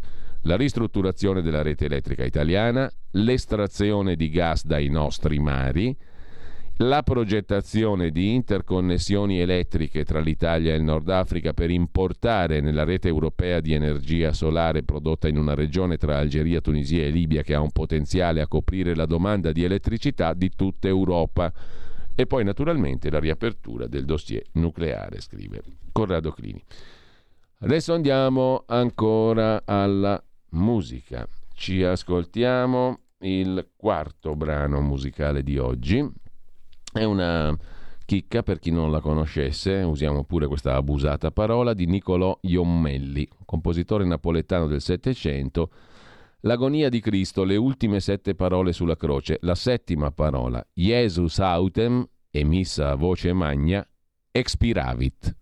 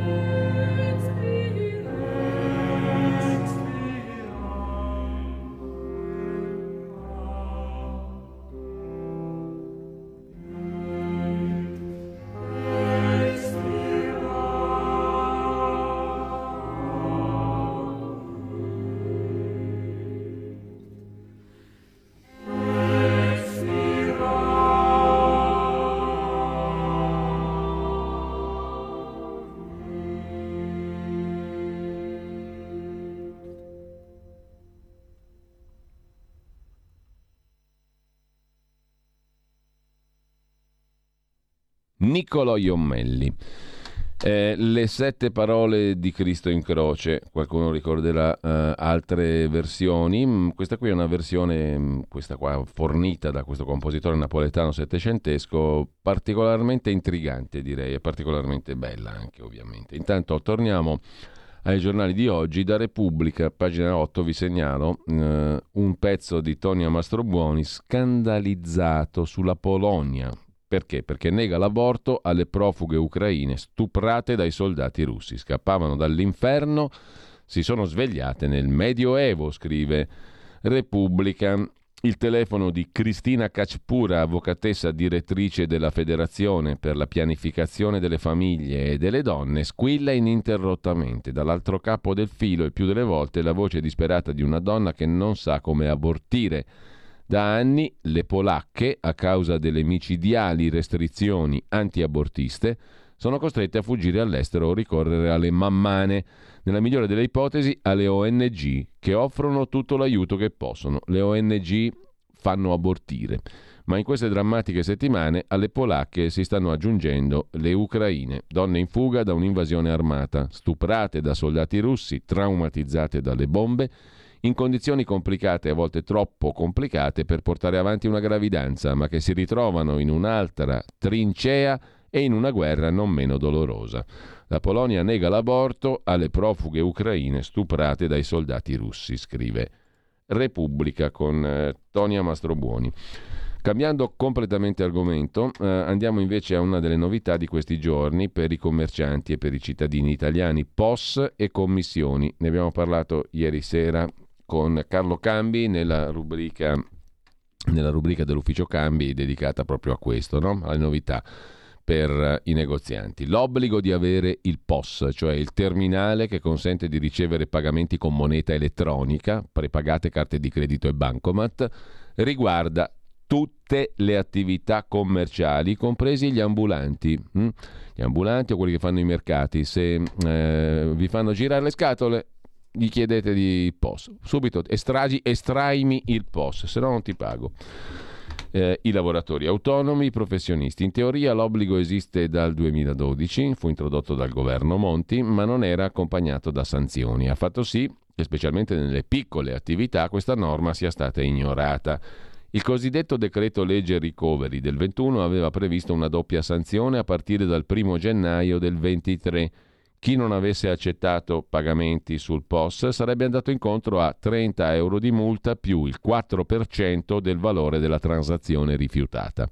Col decreto legge invece approvato mercoledì l'altro giorno dal Consiglio dei Ministri, le sanzioni vengono anticipate di sei mesi. Scatteranno dal prossimo 30 giugno. Cosa deve fare chi ancora non si fosse dotato del post? Quali costi deve affrontare? Per avere il POS ci si rivolge di solito alla propria banca. Ci sono anche numerose società di servizi specializzate, si trovano su internet. Scrive il Corriere di stamani, se non si è già clienti bisogna presentare documenti come l'attribuzione di partita IVA, i dati finanziari sull'attività svolta. Quanto ai costi, bisognerà valutare se acquistarlo o prenderlo a noleggio, lo strumentino, il POS. Anche qui si tratta di scegliere tra tante offerte sul mercato, eccetera, eccetera. Insomma, è stata anticipata comunque al 30 giugno questa obbligatorietà. Eh, e poi ci sono i bonus fiscali per incentivare chi acquista il POS. La novità fondamentale è questa. Ne ha parlato in termini spietati ieri sera il nostro amico Carlo Cambi è un'innovazione mh, mm, che ha criticato pesantissimamente mh, mm, Carlo Cambi ieri sera appunto nella rubrica Ufficio Cambi con tutte le motivazioni del caso. Intanto a proposito invece di un altro affare mh, mm, eh, molto interessante per il contribuente, Atlantia, dai Benetton un'offerta da 12,7 miliardi e il mercato si allinea all'offerta pubblica di acquisto sulla società di infrastrutture dei Benetton, giusto appunto. La famiglia Benetton e il fondo di investimenti Blackstone mettono sul piatto 23 euro per azione più il dividendo. Dobbiamo anche dir loro grazie perché stanno preservando l'italianità del gruppo, cioè casa loro sostanzialmente. 19 miliardi è il valore complessivo della società che viene valorizzata appunto da questa offerta, 19 miliardi. 12,7 è la quota non controllata dalla famiglia Benetton. Abbiamo scelto di intraprendere questa iniziativa anche, soprattutto direi anche, al fine di preservare l'integrità e l'identità italiana del gruppo. Mettetevi pure a ridere, così Alessandro Benetton, presidente di edizione, ha spiegato l'offerta pubblica di acquisto totalitaria finalizzata al delisting, cioè a togliere dalla borsa Atlantia, società di cui i Benetton hanno già il 33%. Un'operazione ormai nota insieme a Blackstone e a Cassa Risparmio Torino che ieri mattina si è arricchita dell'ultimo passaggio, il prezzo. Sono difensori dell'italianità coi soldi nostri. Per Atlantia i Benetton non spenderanno un euro, ce lo racconta Giulio da Silva sul Fatto Quotidiano, pagina 8. Annunciata l'offerta pubblica di acquisto insieme a Blackstone, gli 8 miliardi di debiti saranno pagati grazie ai soldi che Cassa Depositi e Prestiti, cioè noi e voi all'ascolto, verseranno per autostrade e i manager si alzano gli stipendi. Un capolavoro. Faccio crollare un ponte, incasso un sacco di soldi e tutelo l'italianità. Bellissimo. L'offerta pubblica di acquisto a 23 euro per azione che i Benetton hanno ufficialmente annunciato sul 66,9% di Atlantia insieme al fondo americano Blackstone costerà 12,7 miliardi, ma la famiglia di Treviso non sborserà un euro per blindare il controllo ed evitare l'assalto di AFS di Florentino Perez, presidente del Real Madrid. L'obiettivo dell'operazione annunciata ieri è togliere dalla borsa Atlantia, delisting, della quale la famiglia possiede il 33,1%. Atlantia è un boccone molto ghiotto perché sta per incassare un tesoro con l'avvicinarsi della data per completare la discussa operazione con la quale lo Stato ricomprerà autostrade per l'Italia dai Benetton. Noi lo ricompriamo, eh? lo Stato vuol dire noi, sia ben chiaro, perché lo Stato non è una roba che sta su Marte, sono le tasche nostre. La pubblica Cassa Depositi e Prestiti, insieme ai fondi Blackstone e Macquarie, verserà oltre 8 miliardi e 200 milioni per l'88% di autostrade per l'Italia posseduto da Atlantia. Questo tesoro andrà a coprire due terzi del costo dell'offerta pubblica di acquisto dei Benetton su Atlantia stessa. Che Atlantia sia un affare lo dimostra il fatto che per l'offerta volontaria, i Benetton offrono un prezzo che le azioni non vedevano dal febbraio 2020. Si avvicina a quello della vigilia della tragedia del Ponte Morandi. Ieri le azioni hanno chiuso a più 4,3%. L'offerta pubblica di acquisto potrebbe scattare a maggio.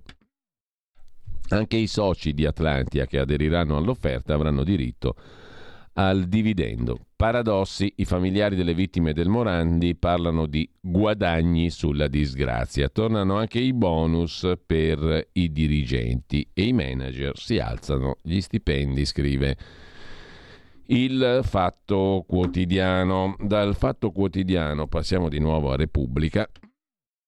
Perché qui c'è un'altra vicenduzza che riguarda le nostre tasche e le ha riguardate per decenni. Ital- All'Italia, adesso si chiama ITA, quello che è. Per i manager, Altavilla, presidente, Lazzerini, amministratore delegato e direttore generale della nuova ITA, non a caso ritratti tutti e due belli sorridenti, hanno miliardi di motivi per sorridere per Altavilla e Lazzarini, i due manager della nuova ITA all'Italia, quel che l'è, stipendi fino a 800.000 euro se centreranno gli obiettivi. Alfredo Altavilla, presidente, Fabio Lazzarini, amministratore delegato e direttore generale della compagnia aerea pubblica ITA Airways, l'ultima evoluzione di Alitalia, guadagneranno la stessa cifra. I due manager riceveranno uno stipendio fisso di 400.000 euro lordi annui. A testa, lo ha definito il consiglio di amministrazione di ITA, il compenso dovrà essere retroattivo, avrà effetto dal 23 giugno del 21, resterà in vigore fino al 31 dicembre del 22. Dopodiché, se centreranno gli obiettivi, sale fino a 800.000 euro, parte fissa e 400.000 euro lordi e la parte possibile eventuale altrettanto. E c'è un'altra figura che è importantissima nella, nella, economia pubblica, a cavallo con la politica ovviamente, Micaela Castelli, romana, manager amata a sinistra, che scrive Giorgio Gandola sulla verità di stamani, fa collezione di nomine pubbliche. La avvocata Castelli è stata mantenuta ai vertici della Nexi, carte di credito, il sindaco Sala a Milano la vuole confermare alla SEA, aeroporti milanesi, è presidente della ACEA di Roma e ha altri 12 incarichi. Io mi domando una sola cosa, ma questi qui come cavolo fanno ad sedere in 14 come il mitico Mastrapasqua, ma tanti altri, presidente dell'Inps. Mastrapasqua che ora fa il commentatore su Libero. Comunque, come cavolo fanno questi? Mastrapasqua era arrivato a una roba come 33 consigli di amministrazione, ma uno in 14 consigli di amministrazione, come fa a stare? Tu come fai a lavorare per 14 società in 14 consigli di amministrazione? C'è una manager, scrive la verità, che da sola soddisfa la parità di genere in Italia. È Michaela Castelli, l'asso piglia tutto di questa tornata di nomine pubbliche. È la Chief Executive Officer per antonomasia delle partecipate. Ha sbaragliato i rivali, è stata mantenuta al vertice di Nexi, colosso nazionale servizi e infrastrutture del pagamento digitale, necessario a istituzioni, banche, aziende, pubbliche amministrazioni e cittadini privati. La conferma è avvenuta con un consiglio di amministrazione lampo di Cassa Depositi e Prestiti, che è l'azionista pubblico, guidata dal maggio scorso da un fedelissimo di Mario Draghi, Dario Scannapieco, numero uno di Cassa Depositi, ex vice della Banca Europea per gli investimenti.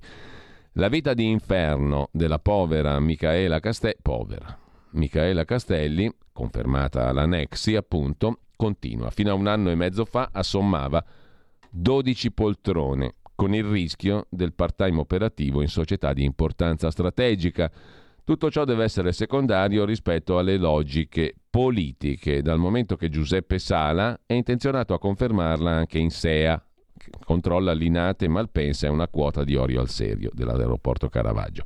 Qualcuno comincia a chiedersi come mai Cassa Depositi e Prestiti decida di attribuire 500.000 euro a una presidente a singhiozzo. In queste valutazioni è assente il centrodestra, Centrodestra non pervenuto, anzi tagliato fuori, scrive la verità. Castelli, Michaela Castelli, rappresenta la perfetta sintesi in campo economico e finanziario del potere PD 5 Stelle. Oltre alla Nexi e alla milanese SEA, la Castelli ha ottenuto a Roma dall'ex sindaca Virginia Raggi la presidenza del gruppo ACEA, Acea è la multiservizi acqua, energia e ambiente, 9 milioni di abitanti come bacino d'utenza, ricavi per 3 miliardi.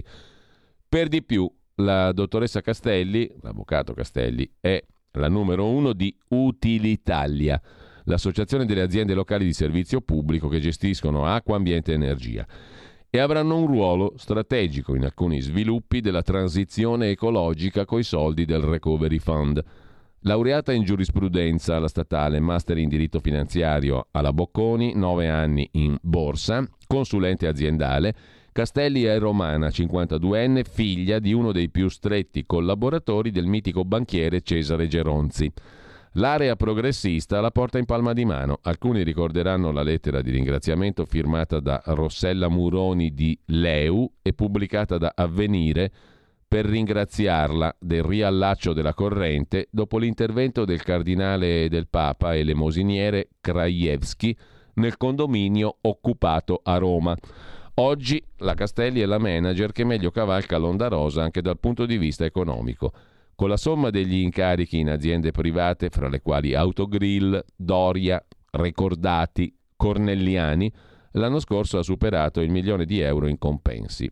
Ha realizzato il sogno di Lewis Carroll, dominare il tempo, ma non può dormire sugli allori. All'orizzonte stanno spuntando due rivali che potrebbero darle filo da torcere in approccio multitasking di occupazione di poltrone.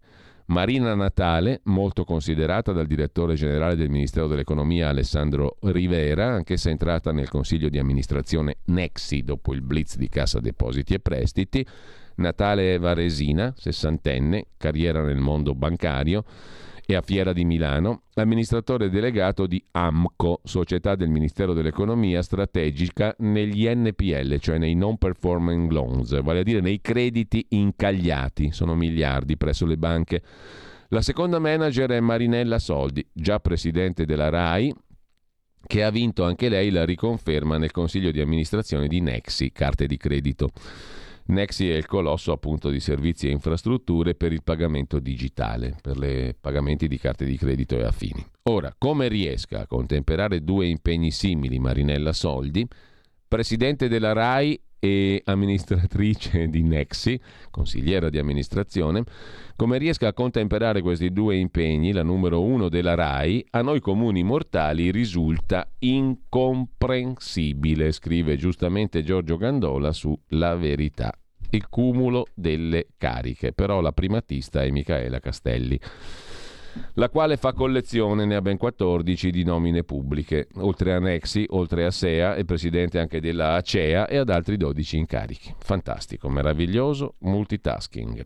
Mentre sempre sulla verità va segnalato anche il pezzo di Fabio Amendolara sulle eh, indagini all'interno del Ministero dell'Istruzione, la vicenda di Giovanna Boda, la dirigente del Ministero dell'Istruzione, che è indagata per corruzione. Per il giorno delle, della legalità, giusto appunto, gli appalti dovevano andare agli uomini legati alla boda del, um, dell'imprenditore e azionista della Dire, l'agenzia di stampa Castelbianco, chiamati per eventi del Ministero dell'Istruzione legati alla Shoah, alle foibe, alle donne, alla mafia, tutte queste nobili cause. Peccato che erano appalti, secondo gli inquirenti, truccati L'interrogatorio della Boda che ammette bisognava trovare un modo per mandare gli appalti a questo qui, al signor Federico Bianchi di Castelbianco, ex editore dell'agenzia Dire, che al Ministero dell'Istruzione tra il 18 e il 21 avrebbe fatto razzia di appalti per 23 milioni di euro.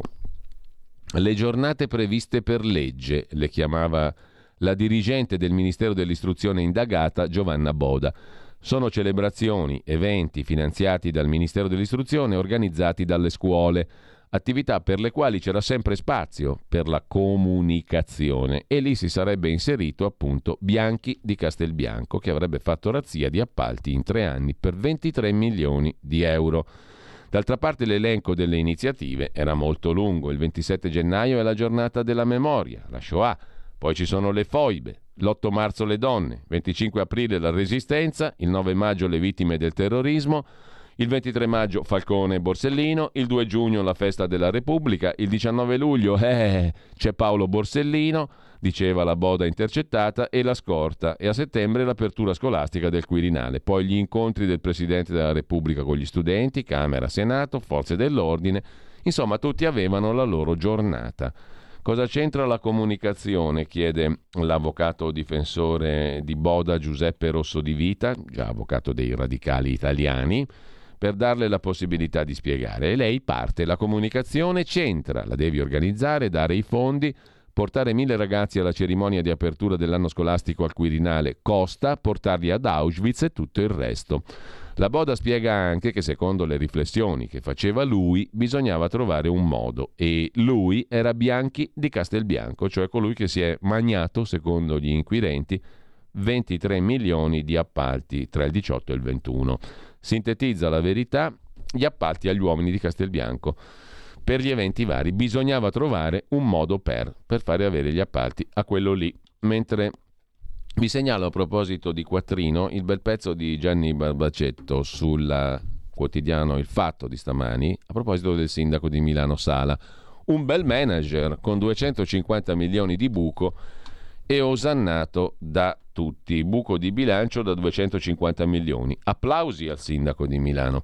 Su Libero, case care, solo per i ricchi. Chi è che l'ha detto? Lui, il sindaco di Milano Sala difensore dei poveri. Ma lui dov'era? si domanda Libero. È sindaco da sei anni, ma i primi alloggi a prezzi calmierati si vedranno solo nel 2026. La Lega osserva troppi i progetti bloccati. Su Repubblica invece il nuovo stadio di Milano di calcio Otto sedute aperte, il verdetto a ottobre sono le regole del dibattito su San Siro. Il Comune di Milano detta una tabella di marcia per il futuro regista del percorso di ascolto. La fase clou in piena estate. I cittadini potranno dire la loro. Ricorda Carlo Valentini invece sul quotidiano Italia Oggi ricorda Valentini appunto che la, l'inflazione pure è una tassa patrimoniale mm, eh, e mm, intanto ehm, va segnalato anche ehm, dal quotidiano, dal Corriere della Sera, eh, una pagina, adesso la accenniamo velocemente, mh, mm, c'è una ideona per le prossime elezioni per evitare l'astensione. Election Pass, attenzione qua, Green Pass, Election Pass e poste italiane, eh, la Commissione starebbe studiando eh, la possibilità di eh, certificati scaricabili come per il Covid, seggi negli uffici pubblici, agevolazioni per gli anziani. Sarebbe comodo andare a votare alle elezioni oltre che al seggio negli uffici postali o anche in quelli comunali. Comodo scaricare il certificato elettorale come il Green Pass, senza sobbarcarsi file per recuperare il certificato cartaceo e con la possibilità di votare anche in un seggio diverso dal proprio. Eh, ora, chi va a recuperarlo perché l'ha perso sono casi, diciamo, rari, normali. Mm, il certificato cartaceo uno se lo tiene in casa, lo usa per le elezioni o no? No, è più comodo, ti dicono loro, il Green Pass che diventa pass elettorale. Non è fantasia, sono alcuni degli strumenti pensati per la lotta all'astensionismo da Federico D'Inca, 5 Stelle, ministro dei rapporti col Parlamento. Della battaglia si occupa una commissione istituita a dicembre, coordinata dall'ex ministro Franco Bassanini. Basta, basta perché altrimenti ci si spara veramente. No, non ne possiamo più di questi qua. Non ne possiamo più di questi qua. E questi qua li ingloba praticamente, eh, ne ingloba tanti. Questi qua. Chiudiamo in bellezza, amici, chiudiamo in bellezza, non possiamo fare a meno di omaggiare dopo Johann Sebastian Bach anche un altro grandissimo, Mozart, l'Ave Verum Corpus dalla messa da Requiem in Re minore, K626. Buona prosecuzione di ascolto, soprattutto buona Pasqua a tutti, tra poco con voi. Tra poco con voi, come tutti i lunedì e i venerdì, con Roberto Volpi che parla di crisi demografica oggi Stefano Borgonovo. Eh, Stefano Borgonovo, perdono, eh, è un lapsus che, è, che, ho già fatto più volte, compresa questa. Naturalmente Francesco Borgonovo, il vice direttore della Verità. E mm, prima però c'è la nuova puntata della cucina penitenziale e il cui Parlamento subito con Igor Iezzi.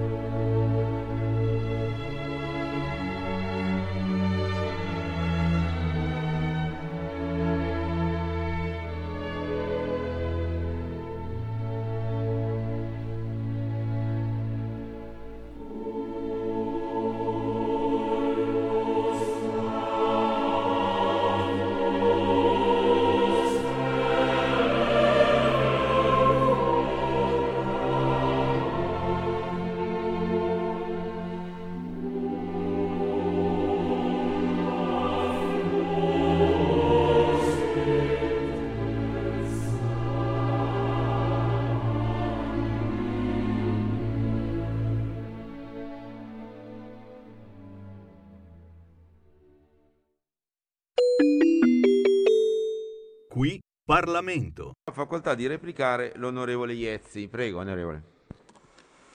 Sì, ma io ringrazio per la risposta, però eh, non possiamo certo dirci soddisfatti, innanzitutto perché non sono affatto noti i passi avanti in Europa, cioè noi non li conosciamo, non li abbiamo visti, abbiamo sentito tante promesse, ma i fatti purtroppo ad oggi sono pochi. E i numeri parlano chiaro.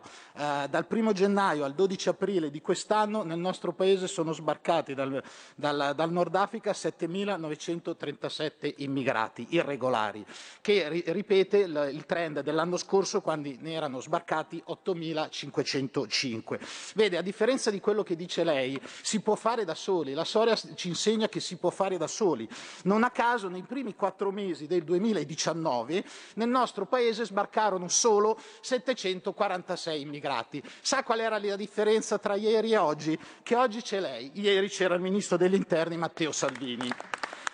E questo è un problema serio perché i dati della Commissione nazionale per il diritto all'asilo dal 2018 al 2021 ci dicono che il numero degli, degli, degli immigrati che ottengono lo status di rifugiati sono solo l'11%, quelli invece, a cui viene invece opposto un diniego sono oltre il 70%. Quindi noi stiamo facendo entrare un sacco di persone che non hanno diritto di stare nel nostro paese. Questo se lo proiettiamo su un anno intero eh, ci porta ad avere un serio problema. L'anno scorso, grazie a lei, sono entrati 67.477 immigrati irregolari. Il confronto rispetto al 2019 è impietoso, cioè nel 2019 ne sono entrati solo 11.471. Anche qui non credo di doverle dire chi era il ministro nel 2019 e chi è oggi il ministro degli interni. Vede, le eh, sottolineature che io faccio sono due. È evidente che non esistono profughi di serie A e profughi di serie B. I profughi sono profughi, ma la differenza è tra i profughi e gli immigrati irregolari e clandestini. E a lei sembra che questa differenza non sia ben chiara. Seconda cosa, c'è un, un, una questione molto importante in questo Paese, che eh, noi avremmo bisogno di ministri capaci, di ministri che sono in grado di fermare l'immigrazione clandestina, di ministri che capiscono quali sono le conseguenze di questi ingressi, sia in termini economici, sia in termini di sicurezza per tutti i cittadini, sia in termini di eh, garantire l'accoglienza a quelli che realmente sono profughi. E invece purtroppo abbiamo lei che mm, non è, purtroppo non è in grado di questo, di assolvere ai suoi compiti e di ricoprire questo ruolo. Quindi eh, noi ci auguriamo che questo Paese torni prima o poi ad avere un Ministero degli Interni che è capace di svolgere il suo ruolo. Grazie. Qui Parlamento. Avete ascoltato la rassegna stampa.